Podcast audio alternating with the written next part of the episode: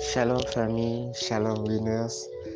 J'ai foi que les bontés de Abba, notre Père céleste, se sont renouvelées encore pour vous ce matin. Je suis votre frère Samuel et j'ai la grâce et l'immense joie de partager avec nous ce matin la parole.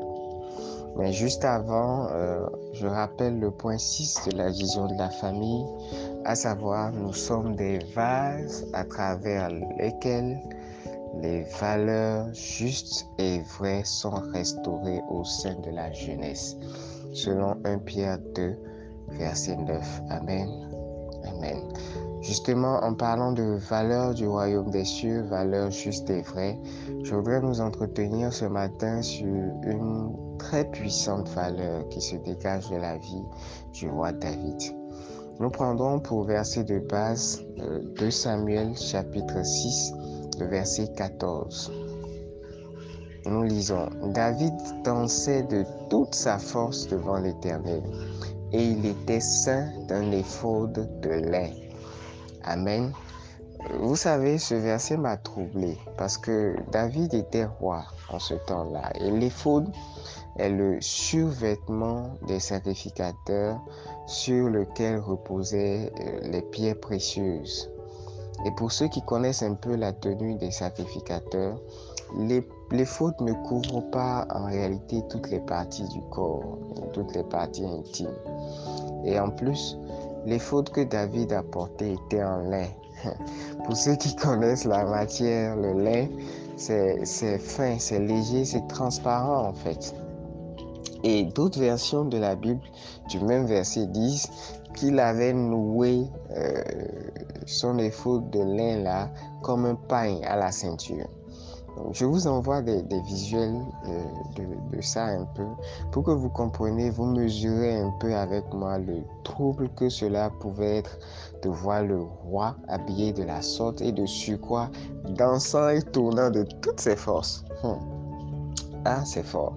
Et donc je me suis demandé, mais ce qui faisait, qu'est-ce qui faisait une telle joie de David pour qu'il exhibe euh, l'intimité royale à tout le peuple de la sorte? Et, ma première réponse fut qu'il était joyeux, joyeux pardon, en pensant à toute la prospérité que l'arche de l'Éternel allait lui apporter de retour chez lui. Je, rappelle rapidement le contexte de cette danse euh, exhibitionniste du roi. Euh, après la victoire d'Israël sur les Philistins, euh, David rapatrie l'arche de l'Éternel, qui est le témoin de la présence de Dieu, à Jérusalem sur un char neuf. Et qu'est-ce qui se passe en chemin? Usa, qui conduisait le char, a été frappé et tué net par Dieu parce qu'il a touché l'arche de l'Éternel que les bœufs faisaient pencher dans le but de l'équilibrer. Et David a été irrité de ce que Dieu avait frappé Usa. Et après l'irritation, il a eu peur. Il a eu peur de ramener l'arche de l'Éternel jusqu'à Jérusalem, sa demeure. Et donc, il a laissé l'arche de l'Éternel dans la maison de Obed-Edom.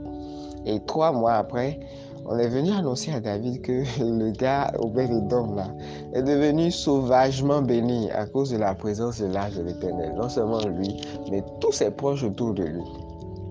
Donc David se remet en route pour aller récupérer l'arche et la renvoyer à Jérusalem. Mais c'est un chemin au retour que David donne tout le spectacle de sa personne au cours de, cette danse-là.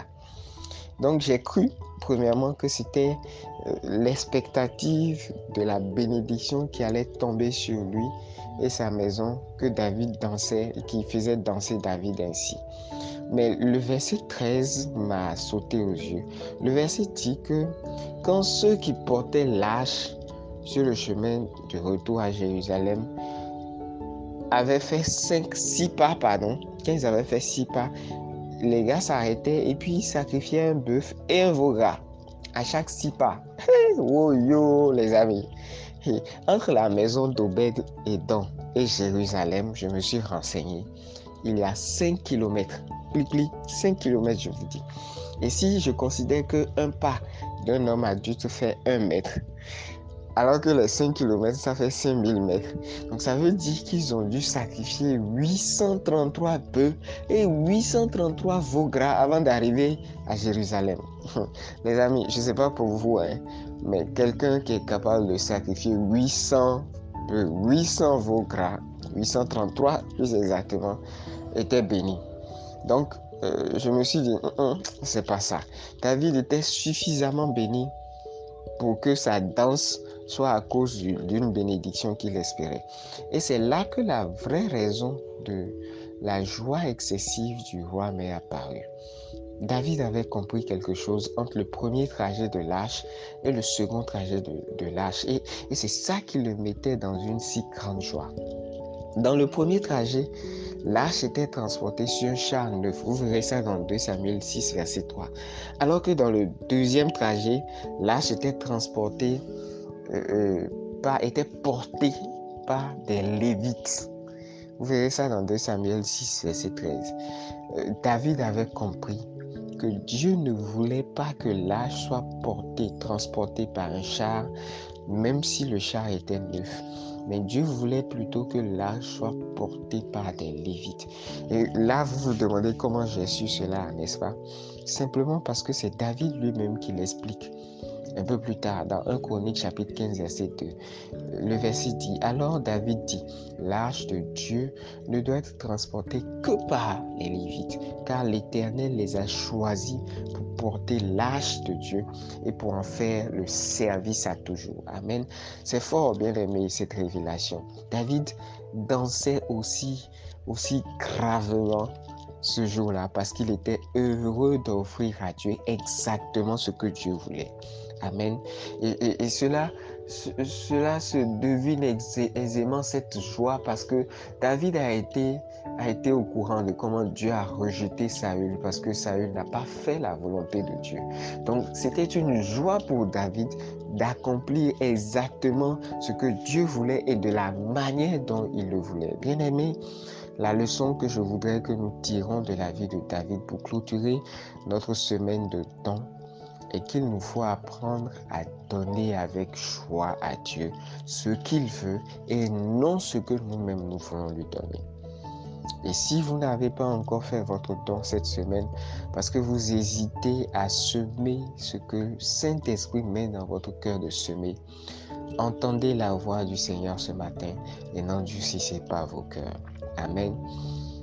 Donc nous écrirons ce matin comme David, je donne avec joie à Dieu ce qu'il désire de recevoir de moi. Amen. Shalom chez.